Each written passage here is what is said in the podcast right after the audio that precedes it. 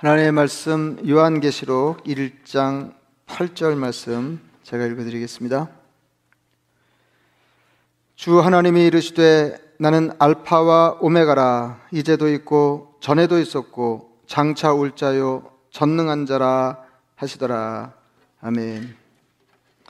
이스라엘이 이렇게 족보를 거론할 때 이제 가장 이제 처음 조상으로 어, 그 꼽히는 인물이 아브라함입니다. 여러분 뭐 너무 잘 아시죠? 그 아브라함이 이제 이삭을 아들로 얻었고 그 이삭에게 두 아들이 있었는데 쌍둥이였습니다. 이제 큰 아들은 에서고 둘째 아들은 야곱이었습니다. 근데 이 야곱이 그 대단히 흥미로운 인물입니다.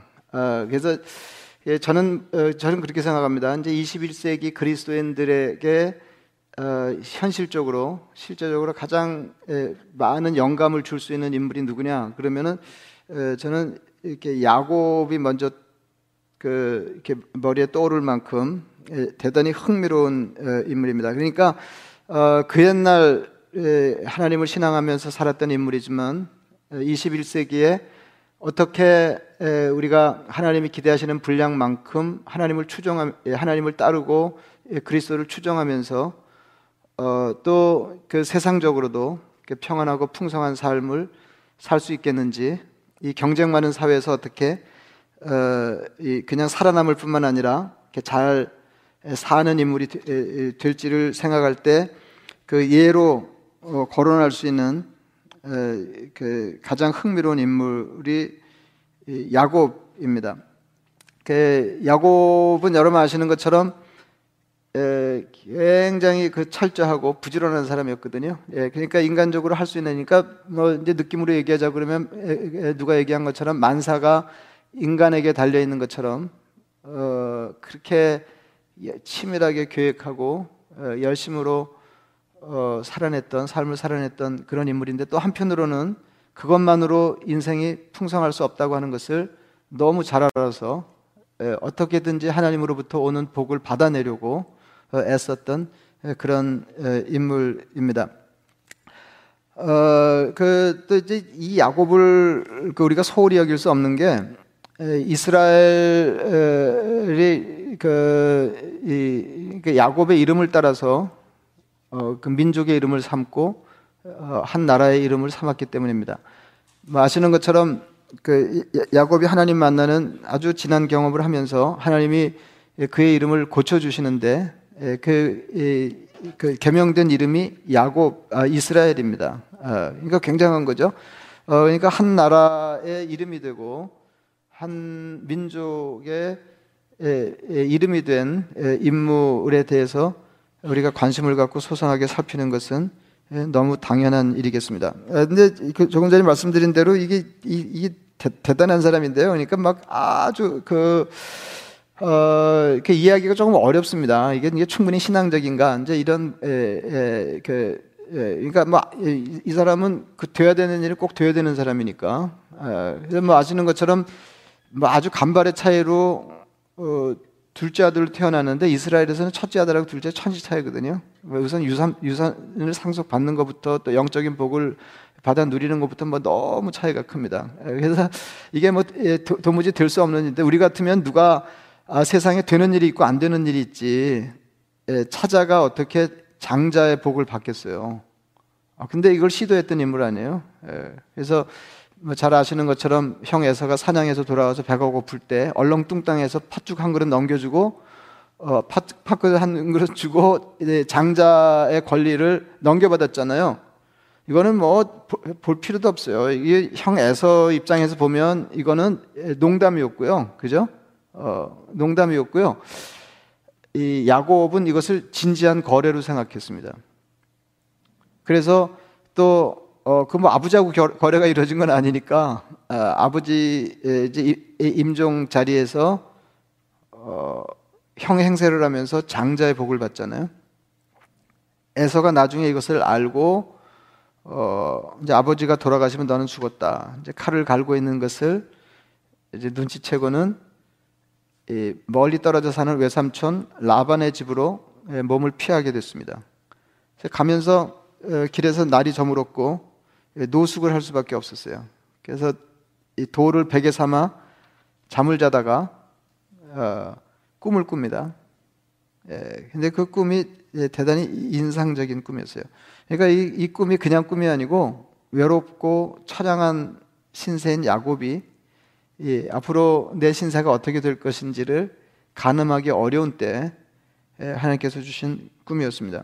그 대목을 읽어드리겠습니다. 꿈에 본즉 사다리가 땅 위에 서 있는데 그 꼭대기가 하늘에 닿았고 또 본즉 하나님의 사자들이 그 위에서 오르락 내리락하고 또 본즉 여호와께서 그 위에 서서 이르시되 나는 여호와니 나의 조부 아브라함의 하나님이여 이삭의 하나님이라 네가 누워 있는 땅을 내가 너와 네 자손에게 주리니 네 자손이 땅에 티끌같이 되어 네가 서쪽과 동쪽과 북쪽과 남쪽으로 퍼져나갈지며 땅의 모든 족속이 너와 네 자손으로 말미암아 복을 받으리라 내가 너와 함께해서 내가 어디로 가든지 너를 지키며 너를 이끌어 이 땅으로 돌아오게 할지라 내가 너에게 허락한 것을 다 이루기까지 너를 떠나지 아니하리라 하신지라 했어요. 여러분 생각해 보세요. 아, 뭐 의지할 데도 없고 참 인생이 처량하고 공고할 때 예, 하나님께서 아브라함에게 먼저 주셨던 약속을 재확인해 주신 것입니다. 예, 내가 잘 될 거고 어, 자손도 많을 거고 예, 복을 받을 거고 뿐만 아니라 다른 사람을 복받게 할 거다 하는 거예요. 요새 말로 하면 그 인플루언서 아니에요? 예? 어 이거보다 더 좋은 게 어디 있어요? 자기도 잘 되고 또 다른 사람에게 영향을 주는 어, 그런 인물이 그득한 가문이 될 것이다. 어, 이런 그 말씀을 듣게 됩니다. 어, 그러니까 굉장히 인상적인 꿈이죠.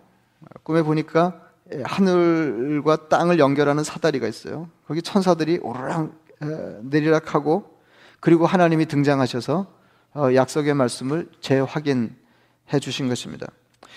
저는 그 이게 말씀드렸잖아요. 이게 야곱이 대단히 흥미로운 인물이다. 그래서 야곱에 관심이 있는데요.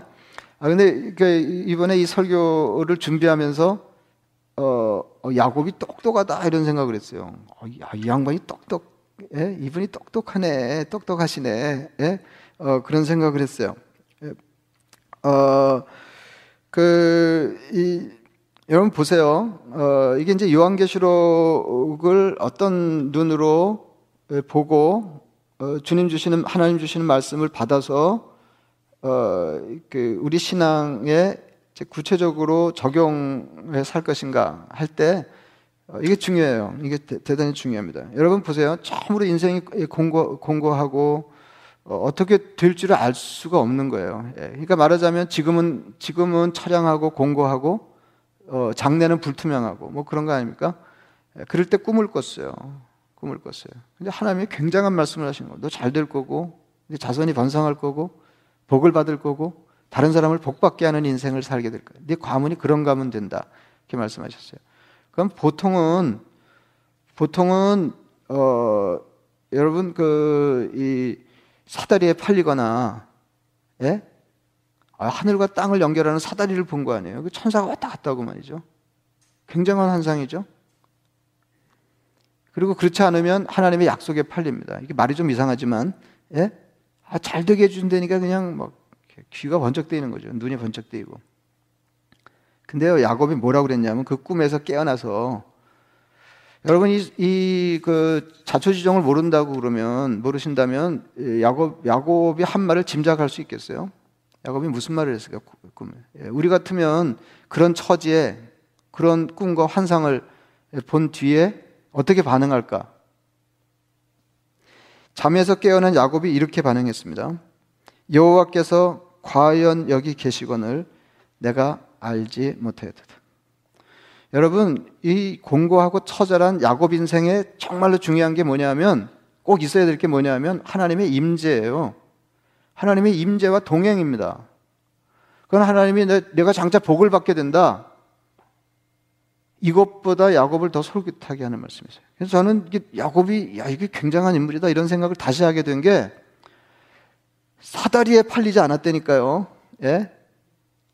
아, 보통 사람 같으면 어, 하늘 하늘에 사다리를 어떻게 세웠을까? 예? 아, 쓸데없는 생각을 하잖아요. 예, 땅에다 박았나?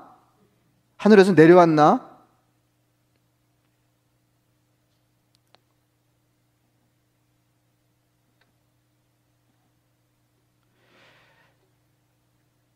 하나님이 그 요한계시록 식으로 말씀드리자면 그림 언어와 문자 언어로 말씀하신 거거든요.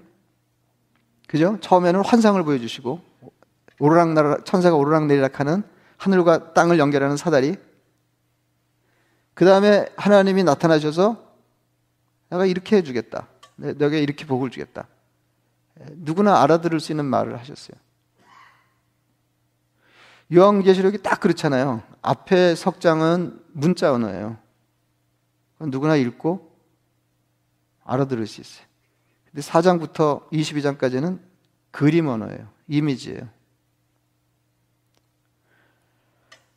그래서 제가 무슨 말씀을 드리냐면 이 야곱에게 배워야 된다 이거죠. 야곱은 야곱은 어, 그 문자 하나님이 하신 문자 언어로 말씀하신 거, 그림 언어로 보여주신 거, 그걸 딱 보고 이 대목에 정말로 중요한 게 뭔지를 딱 알아들었어요. 그게 뭐냐면 하나님이 여기 계시다 하는 거예요. 내 공고한 인생의 자리에 하나님이 여전하시다 하는 걸 알았어요. 아, 이거 굉, 아, 굉장하죠. 굉장하죠. 굉장하죠. 야곱이 동행이 있으면 꿈에서 깨어나서, 에, 뭐, 하나님이 복을 주신대. 이랬을 것 같은데 그게 아니라 그거죠. 과거의 하나님이 현재 하나님이시고 미래의 하나님이시라는 것이 공고한 야곱에게 가장 큰 위로였습니다. 요한계시록 1장이 서론이고요. 이 3장은 일곱 교회 보내는 말씀. 이제 거기까지가 문자 언어. 그 다음에 4장부터 환상이 시작되는데 처음 보여주시는 환상이 제가 늘 그러잖아요. 이렇게 에, 뭐 이게 열 가지가 있으면 열 가지가 차례로 중요도에 따라서 열 가지를 늘어뜨리지는 늘어놓지는 않아요. 그런 경우 별로 없습니다. 근데요, 어, 무심히 순서 없이 말을 하더라도 처음 첫 번째 두 번째는 늘 중요해요. 무슨 말 아시죠? 무슨 말씀인지 아시죠? 이 환상 장면에 4장부터 22장까지가 환상인데 그 하나님이 처음 보여주신 환상이 뭐냐면 하늘에 있는 하나님의 보좌였습니다. 그리고 이제 4장, 5장의 그 보좌와 보좌 예배하는 그 있는 사람들이 예배하는 광경이고요. 그 다음에 이제 6장부터 어 이제 일곱 인을 이렇게 떼는 것으로부터 일곱 일곱 인을 떼는 거, 그러니까 첫 번째 인을 떼는 거로부터 어 이제 재앙이 시작되는 거예요. 재앙 예고가 시작되잖아요. 근데 그 재앙 예고, 그러면 이 땅에 사는 성도들도 공고한 삶을 살 수밖에 없는 거죠. 힘겨운 삶을 살 수밖에 없어요. 하나님 나라가 아닌 곳에서 힘겨운 삶을, 예, 그, 이, 이, 그, 그리스도를 대적한 악한 세력들이 세력을 잡고 그럼 그 성도들이 삶이 어려울 수밖에 없어요. 그런 어려운 시절을 예고하는 환상을 보여주시기 전에 먼저 보여주신 게 뭐냐면 먼저 보여주신 게 뭐예요? 하나님의 보좌예요. 하나님이 계시는구나 하는 거죠. 하늘에 하나님이 계시는구나. 내가 곧 성령에 감동되었더니 보라 하늘에 보좌를 베풀었고 그 보좌 위에 앉으신 이가 있는데 앉으신 이의 모양이 벽옥과 홍보석 같고 또 무지개가 있어 보좌에 둘렸는데 그 모양이 녹보석 같더라. 그러니까 굉장히 환상적인 예, 판타지죠. 예, 환상적인 장면입니다.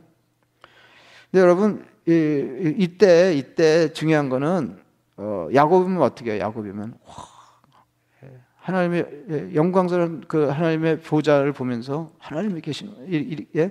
이게 제일 중요한 거 아니에요? 그래서 뭐 보좌에 앉으신 하나님이 벽옥과 홍보석 같다 그러면 또 이걸 따지고 이럴 필요가 없다 이거예요. 예. 그리고 보좌를 두른 무지개가 녹보석 같다. 아, 그럼 또 어렵잖아요. 무지개 무슨 무지개가 또 녹. 그러니까 지금 한껏 좋은 게 다 동원된 거예요. 그, 그러니까 쓸데없는 거 가지고, 그러니까 대강 읽기가 유리한 게 아주 예, 경우가 다 있다 하는 생각을 하게 되는데, 그 뒤에 보면 뭐 이제 그런 거, 뭐 황금길을 다니면 뭐 우리 찬송도 하고 성경도 있고, 그죠? 황금길이 좋은 거예요? 아, 흙길이 좋지 무슨 황금길이 좋아요. 아무리 돈이 많아서. 예? 아, 그렇게 좋다는 거예요. 그렇게 좋다는 거. 예. 또 무식한 사람들한, 예, 우리, 이 무식한 우리 인간들한테는 길에 황금이 깔려 있고 이러면 좋은 거예요. 녹보석 갖고 홍보석 이거 아주 최고로 좋은 거거든요. 그런 묘사에 신경 쓸 필요가 없다는 거예요. 지금 뭘 얘기하려고 하냐? 정말로 중요한 것은 6장부터 7인 중에 첫 번째 인을 띄는 이제 이 재앙 예고 장면이 등장하는데 그 전에 하나님의 보좌와 거기 둘린 사람들의 예배 찬양 장면을 보았다는 것입니다. 계시록 14장 13절 보세요. 또 내가 들으니 하늘에서 음성이 나서 이르되 기록하라 지금 이후로 주 안에서 죽는 자들은 복이 있도다. 이게 좋은 말씀이에요? 어, 제가 이렇게 우리 우리 교회 장례식 그 순서지 아래에 적어 놓은 글입니다. 지금 이후로 주 안에서 죽는 자들은 복이 있도다. 이게 뭐예요? 아, 복이 있도다는 좋은데 아 이게 순교 예고예요. 순교 예고. 여러분 핍박이 심해지고 마침내 순교가 예고되는 때 가장 중요한 말씀은 나는 너의 하나님이고 항상 너와 함께 있겠다는 거예요. 이사야 41장 10절 말씀과 같습니다. 두려워하지 말라 내가 너와 함께함이라. 놀라지 말라 나는 네 하나님이 됨이라. 내가 너를 굳세게 하리라. 참으로 너를 도와주리라. 참으로 나의 의로운 오른손으로 너를 붙들리라. 그 여기서 중요한 건 뭐냐면 상황이 얼마나 험하냐 하는 게 아니고 하나님이 나의 하나님으로 나와 함께 계시냐 하는 게 중요한 거죠. 그러니까 하나님이 그러니까 이게 그, 그야말로 놀라 자빠지고 두려워해 맞지 않아야 할 그런 장면에도 어, 우리가 두려워하지 않고 놀라지 않을 수 있는 것은 하나님이 우리와 함께 하시고 하나님이 나는 내 하나님이라 말씀하시기 때문이다 하는 거죠. 지금 로마 제국의 권력자들이 득세하고 있지만 결국 그 권력은 무너질 것이다. 하나님을 거스리고 성도를 핍박하는 자들이 모두 멸망할 것이다. 하나님은 영원하셔서 너와 함께 하실 것이다. 이런 메시지. 그러니까 요한계시록을 읽으면서는 이걸 붙잡아야 돼요. 이걸 붙잡아요. 예. 하나님의 영원성이 왜 중요합니까? 언제나 우리하고 연결해서 하나님이 어떠하신 분인 것이 우리하고 연결할 때 의미가 살아나요. 예, 하나님이 영원하시다. 이게, 이게 어떤 의미가 있어요? 하나님이 전능하심이 어떤 의미가 있어요?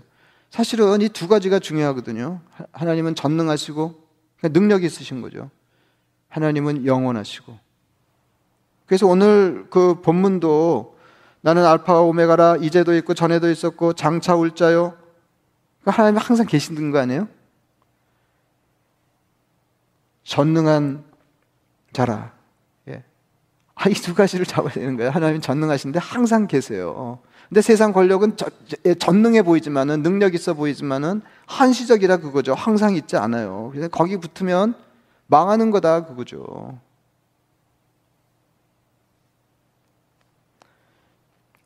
화무 11홍 권불 10년 아닙니까? 열을 붉은 꽃이 없고 아 이거 멋있어요. 10년 여전한 권력이 없습니다. 그럴 때 또 너무 따지, 따지라고 왜 열을 붉은 꽃이 왜 없어 이러면 안 되는 거 아시죠? 아 우리 집 마당에 있는 거 한 달도 가던데 이러면 안 되는 거예요. 이거는 예, 꽃이 아무리 좋아도 지고 만다 그 말이죠. 그럼 화무 31홍 그러겠어요? 예, 10이면 큰 거예요. 화무 11홍. 예. 건불 10년입니다. 여러분 보세요. 절대로 무너지지 않을 것 같은 세계 제국들 다 쓰러졌어요. 그게 바벨론, 그 중에 하나가 바벨론이거든요. 근데 그와 같은 권력을 누리는 당시의 이 권력이 로마였습니다. 베드로는 편지에 구약의 말씀을 인용하면서 이렇게 썼습니다. 너희가 거듭난 것은 썩어질 씨로 된 것이 아니요. 그러니까 우리가 어떻게 하나님이 자녀 됐어요? 거듭나서 썩지 아니할 씨로 된 것이니 살아 있고 항상 있는 하나님의 말씀으로 되었느니라. 그러니까 하나님의 말씀 항상 살아 있고 항상 있으니까 그 말씀으로 우리가 하나님의 자녀된 게 끝까지 유효하다는 말이에요. 다시 읽어드릴게요. 너희가 거듭난 것은 썩어질 씨로 된 것이 아니요 썩지 아니할 씨로 된 것이니 살아있고 항상 있는 하나님의 말씀으로 되었느니라. 살아있고 항상 있는 하나님의 말씀으로 되었느니라. 그러므로 모든 육체는 풀과 같고 그 모든 영광은 풀의 꽃과 같으니 풀은 마르고 꽃은 떨어지되 오직 주의 말씀은 세세토록 있도다.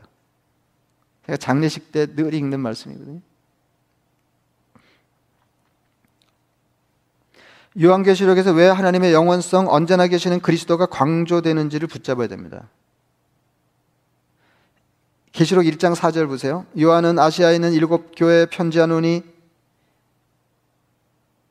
그러니까 요한은 발신자고 아시아에 있는 일곱 교회는 수신자예요. 이제도 계시고 전에도 계셨고 근데 축복하는데 축복하는데 예수 그리스도를 이렇게 이렇게 길게 수식을 해요. 이제도 계시 이렇게 읽어 보세요. 제가 읽어 드릴게요. 이제도 계시고 전에도 계셨고 장차 오시리와 그의 보좌 앞에 있는 일곱 영과 또 충성된 증인으로 죽은 자들 가운데서 먼저 나시고 땅의 임금들의 머리가 되신 예수 그리스도를 말미암아 은혜와 평강이 너에게 있기를 원하노라. 그 우리말 번역이 조금 복잡해요. 이게, 이게 복잡해요. 이게 뭐 그런 그렇겠죠. 어떤 거는 영어가 유리하고 어떤 거는 우리말이 유리하겠는데요. 아, 이건 영어로 읽는 게 유리해요. 영어로 읽으면 엄청 간단하거든요. 이게 뭐냐면 성부, 성자, 성령의 성령 성령으로 말미암는 은혜와 평강이 너에게 있기를 그거예요. 성부, 성자, 성령으로 말미암는 그러니까 성자, 성령 성, 이게 뭐 이게 세 개밖에 안 되는데 헷갈려. 성부, 성자, 성령으로부터 오는 은혜와 평강이 너에게 있기를. 그런데요, 제가 오늘 말씀드리려고 하는 것은 그 성자 부분, 예수 그리스도를 수식하는 말이 달라요. 뭐라고 그랬냐면, 이제도 계시고, 전에도 계셨고, 장차, 아, 이게 하나님을, 하나님을 수식하는 게 달라요. 하나님을 수식하는 게, 이제도 계시고, 전에도 계셨고, 장차 오시리에요. 그러니까 하나님에 대해서 이런저런 묘사가 가능하잖아요. 이런저런 고백이 가능하잖아요. 근데 계시록을 하면서는 뭐가 중요했냐면 하나님의 어떤 면모가 가장 중요하냐면 이제도 계시고 전에도 계셨고 장차 오시리에 하나님은 과거, 현재, 미래의 하나님이십니다. 계시록 1장 8절, 그 조금 전에 1장 4절 읽어드렸고, 1장 8절입니다. 주 하나님이 이르시되, 오늘 본문이죠. 나는 알파 오메가라, 이제도 있었고, 전에도 있었고, 장차 올 자요, 전능한 자라 하시더라. 그러니까 이게 이 어려움 당한 어, 처지에 있는 성도가 하나님을 묵상할 때 중요한 게 뭐냐면 항상 계셔. 장차 어려움이 예고되는데 그때도 계실까? 근데 계시면 뭐예요? 능력이 있으셔야지. 근데요, 이제도 계시고 전에도 계셨고 장차 오실인데 전능한 자시라는 거 아니에요. 알파 오메가는 헬러 알파벳의 처음과 마지막입니다. 그러니까 처음이요 마지막이라 그런 말이에요. 하나님은 처음과 마지막이 되십니다. 하나님은 처음에도 계셨고 마지막에도 계실 것입니다. 그러니까 시작할 때도 계시고 마지막에도 늘 계시는 거예요. 늘 계시는 거예요. 근데 그 1장에만 어, 하나님이 처음과 마지막이고 언제나 계신다는 게 세 번이나 나와요. 1장 17절에도 나오거든요. 1장 내가 볼 때 그의 발 앞에 엎드려져 죽은 자 같이 되매 그가 오른손을 내게 얹고 이르시되 두려워하지 말라. 두려워하지 말라 그러면 무슨 말 나올 것 같아요? 지금 이게 죽을 것 같았어요. 죽을 것 같아서. 예. 근데 두려워하지 말라. 나는 처음이요 마지막이니 곧 살아있는 자라.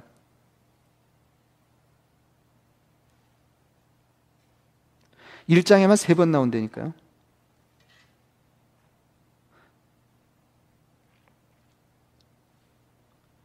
계시록 10장 5절 말씀입니다. 내가 본바 바다와 땅을 밟고 서 있는 천사가 하늘을 향하여 오른손을 들고 세세토록 살아계시니 곧 하늘과 그 가운데 있는 물건이며 땅과 그 가운데 있는 물건이며 바다와 그 가운데 있는 물건을 창조하신 이를 가리켜 맹세하 이르되 이렇게 나 세세토록 계신 하나님은 세세토록 살아계신 창조주이십니다.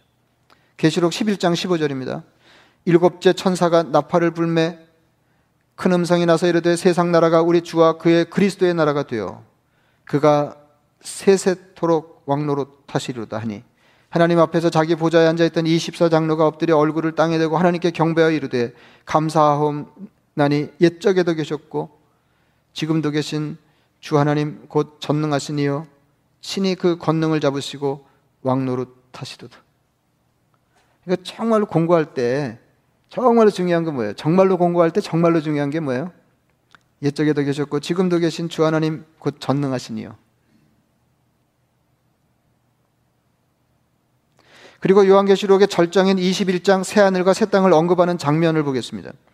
내가 들으니 보좌에서 큰 음성이 나서 이르되 하나님의 장막이 사람들과 함께 있음에 하나님이 그들과 함께 계시리니 그들은 하나님의 백성이 되고 하나님은 친히 그들과 함께 계셔서 모든 눈물을 그 눈에서 닦아주시니 다시는 사망이 없고 애통하는 것이나 곡하는 것이나 아픈 것이 다시 있지 아니하리니 처음 것들이 다 지나갔음이로라. 보좌에 앉으신 이가 이르시되 보라 내가 만물을 새롭게 하노라 하시고 또 이르시되 이 말은 신실하고 참되니 기록하라 하시고 또 내게 말씀하시되 이루었도다.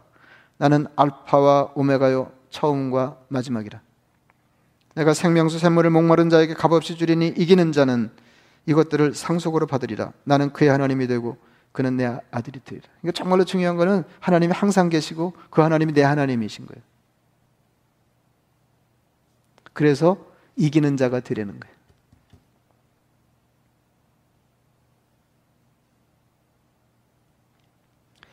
나는 알파와 오메가요 처음과 마지막이라 내가 생명수 샘물을 목마른 자에게 값없이 주리니 이기는 자는 이것들을 상속으로 받으리라. 나는 그의 하나님이 되고 그는 내 아들이 되리라.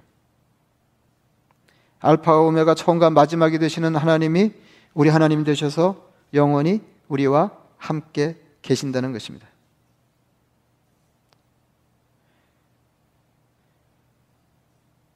그래서 제가 그런 말씀 드렸잖아요. 옛날에 그, 이, 그 외출에다 돌아왔더니 집에 도둑이 들었어요. 도둑이 든 흔적이 있어요.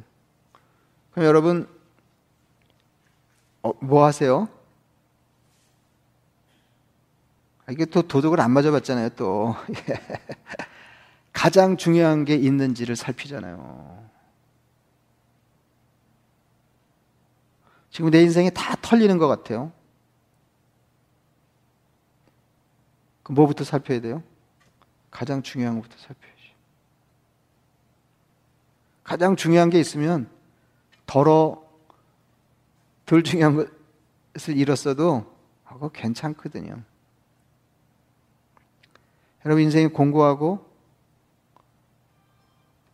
장래가 불투명하고 내 인생이 마침내 어떻게 될지 가늠할 수 없을 때 가장 중요한 게 있는지 살펴야 되는데 그게 뭐냐면 하나님이 여전히 계시는가 하는 것입니다. 하나님이 여전히 나의 하나님이신가? 하나님이 여전하신가? 예? 요한계시록 마지막 장이 22장인데요. 22장 13절에도 다시 한 번 더 말씀하십니다.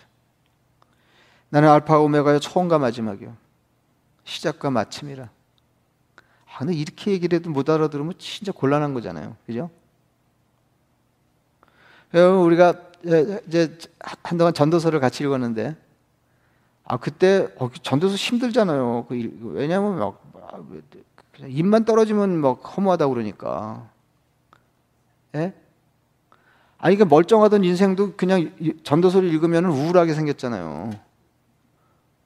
아 그래가지고 기대를 가지고 이제 전도서 읽어 나가는데 그러면서 이제 중간 중간 또 이렇게 TV 나오는데 기대를 가지고 끝까지 읽는데 전도사가 12장 아니에요, 12장. 그럼 12장 가서는 좋은 일, 얘기가 나와야 될 거 아니에요. 근데 12장에 12장 8절에 헛되고 헛되도다 모든 것이 헛되다. 지금 몇 절 안 남았는데 말이에요.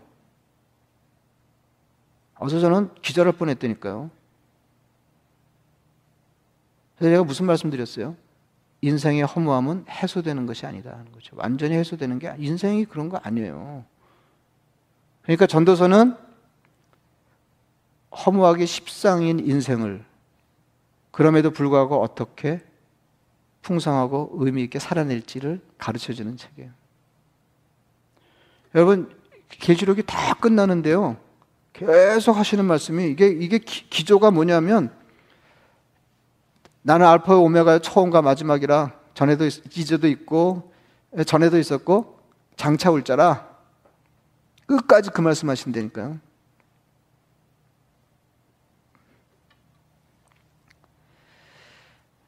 요한계시록 내내 면면이 흘러가는 중심뼈대와 같은 말씀이 하나님이 우리 하나님 되셔서 영원히 항상 우리와 함께 계신다는 메시지입니다. 계시록에서는 이게 가장 중요합니다.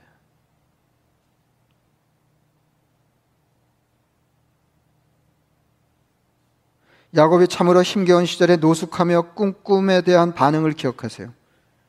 내 자손이 땅의 티끌처럼 많아지고 땅의 모든 족속이 너와 내 자손으로 말미암아 복을 받으리라. 그 굉장한 축복의 말씀에도 불구하고 야곱의 귀를 가장 솔깃하게 한 말씀은 내가 너와 함께 있으리라. 너를 떠나지 아니하리라. 그 말씀이에요. 야곱은 이렇게 생각했어요. 그럼 된 거 아니야? 예?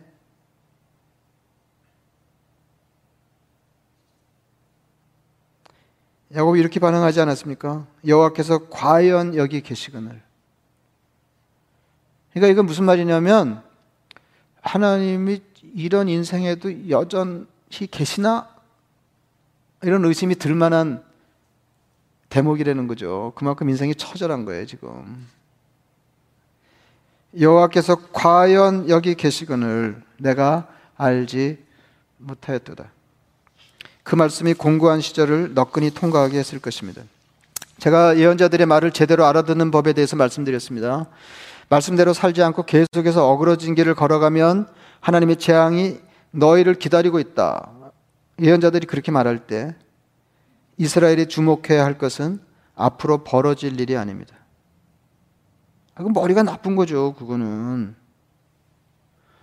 너 이따위로 공부도 안 하고 말 즉사하게 안 들으면 어떻게 할 거야? 그러면 어떻게 할 거야에 꽂히면 머리가 나쁜 거죠, 그거는. 이게 무슨 말이에요? 아무리 길게 장황하게 별소리를 다 해도 공부 열심히 하고 뭐 이런 거 아니에요? 예? 엄마 말 잘 듣고 뭐 그런 거 아니에요? 지금 바로 살라는 겁니다. 지금 바로 살. 하나님 신앙을 굳게 붙들고 마침내 이기는 자가 되면 이런 복을 줄 거야. 이런 말씀을 대하는 태도도 마찬가지입니다. 복을 주시는 것은 하나님이 하시는 일이고 신앙을 굳게 붙드는 것은 우리가 할 일입니다. 근데 우리는 꼭 하나님이 하시는 거에다 신경을 써요. 그리고 지가 할 걸 안 해요. 이거 하면 복 줄 거야 그러면은 아 이걸 해야 복을 받을 거 아니에요. 그러면 어떻게 해야 돼요? 이거 하는 데다가 신경을 써야죠. 복은 하나님이 주시는 건데, 예. 제가 무슨 말씀을 드리냐면, 복이건 재앙이건 힐끗 바라보고, 너 말 안 들으면 이렇게 된다. 말 잘 들으면 이렇게 해줄 거야.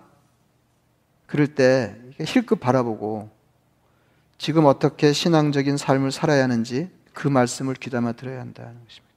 여기서 정말로 중요한 건 뭐냐면, 다른 거목으로 환상, 뭐 하나님 계시고, 그리고 그 예, 마지막 남는 말은 뭐냐면 이기는 자가 되라 하는 거예요. 환경에 지지 말고 권력자들에게 지지 말고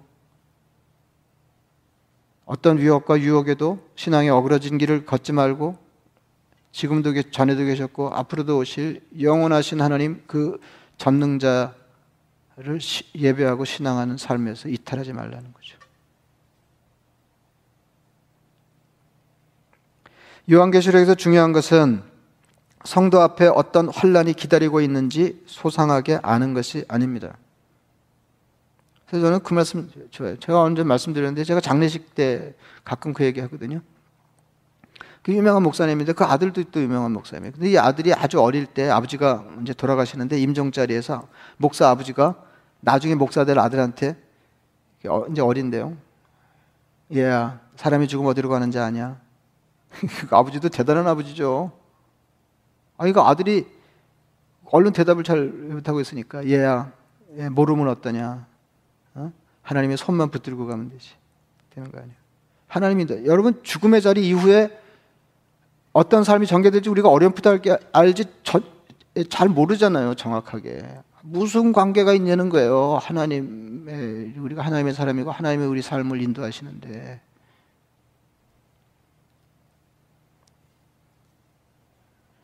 눈에 보이는 환란 뒤에 계시는 보이지 않는 하나님을 보아야 한다 그 말입니다.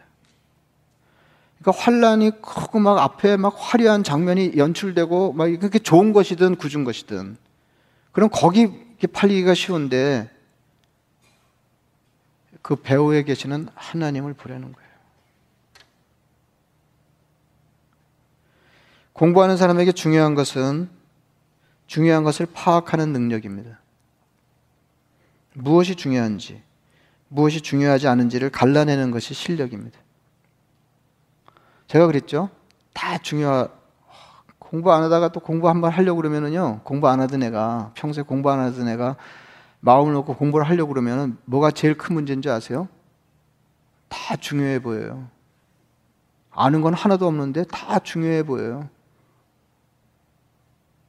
근데 공부 잘하는 애들은요, 이렇게 막 탁, 뭐, 정보를 읽어내면 중요한 게 탁탁 튀어 올라와요.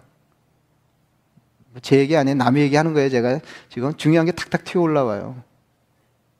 그리고 덜 중요한 것들이 탁탁 들러붙는 거죠. 덜 중요한 게 안 중요하다는 게 아니에요. 덜 중요한 것 때문에 더 중요한 걸 놓치면 안 된다는 겁니다. 그래서 최선의 가장 큰 적은 차선이라는 거 아니에요. 그래서 어떤 사람이 그러면 은을 팔아 금을 사야 된다는 거 아니에요. 아, 은이 중요하지만 금이 더 중요하니까 은을 팔아 치우라는 거예요. 여러분 신앙생활도 그렇습니다. 세월이 어떻게 변하든지 삶이 얼마나 험악해지든지 가장 중요한 것을 붙드시기 바랍니다.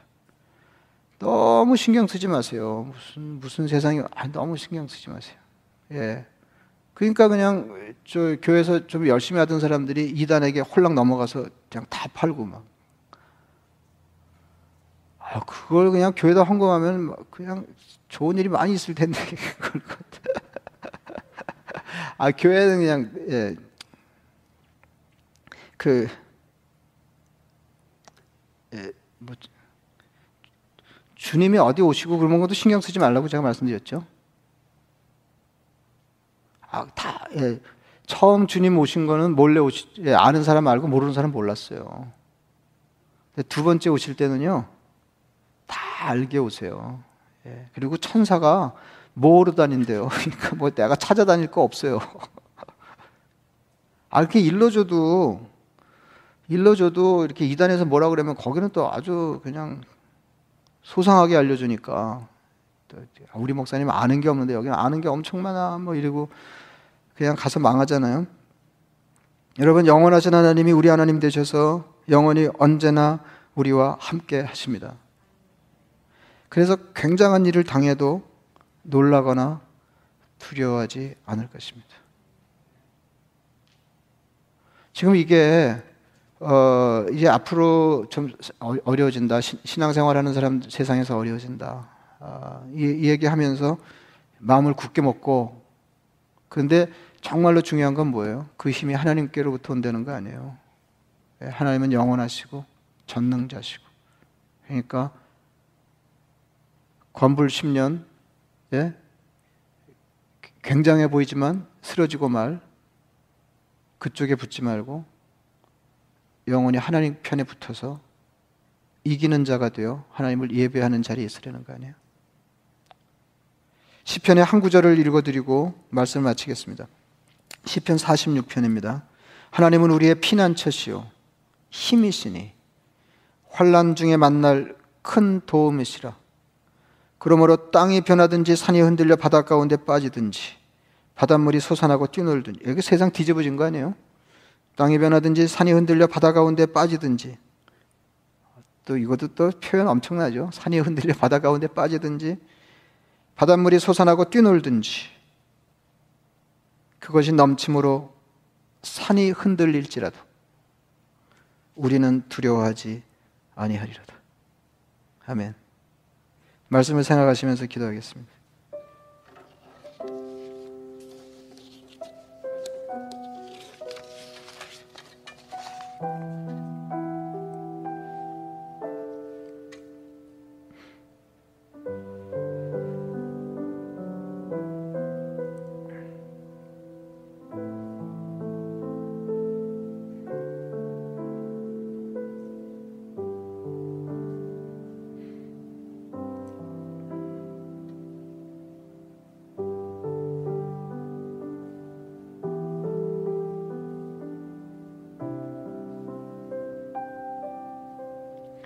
자비하신 아버지 하나님, 예, 우리 인생이 앞으로 어떻게 될지 아무도 알지 못합니다.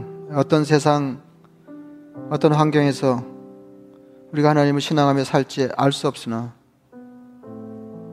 어떤 형편에서든지 유혹에 넘어가지 않고 불의한 권력에 굴하지 않는 영원하시고 항상 계시는 전능하신 하나님을 예배하는 성도로 신앙이 훼손되지 않도록 저희를 지켜 주옵소서. 아버지 하나님, 요한계시록 전체를 통해서 우리에게 일러주시는 바 주님 바라보고 이기는 자 되게 하옵소서. 예수님의 이름으로 기도드리옵나이다. 아멘.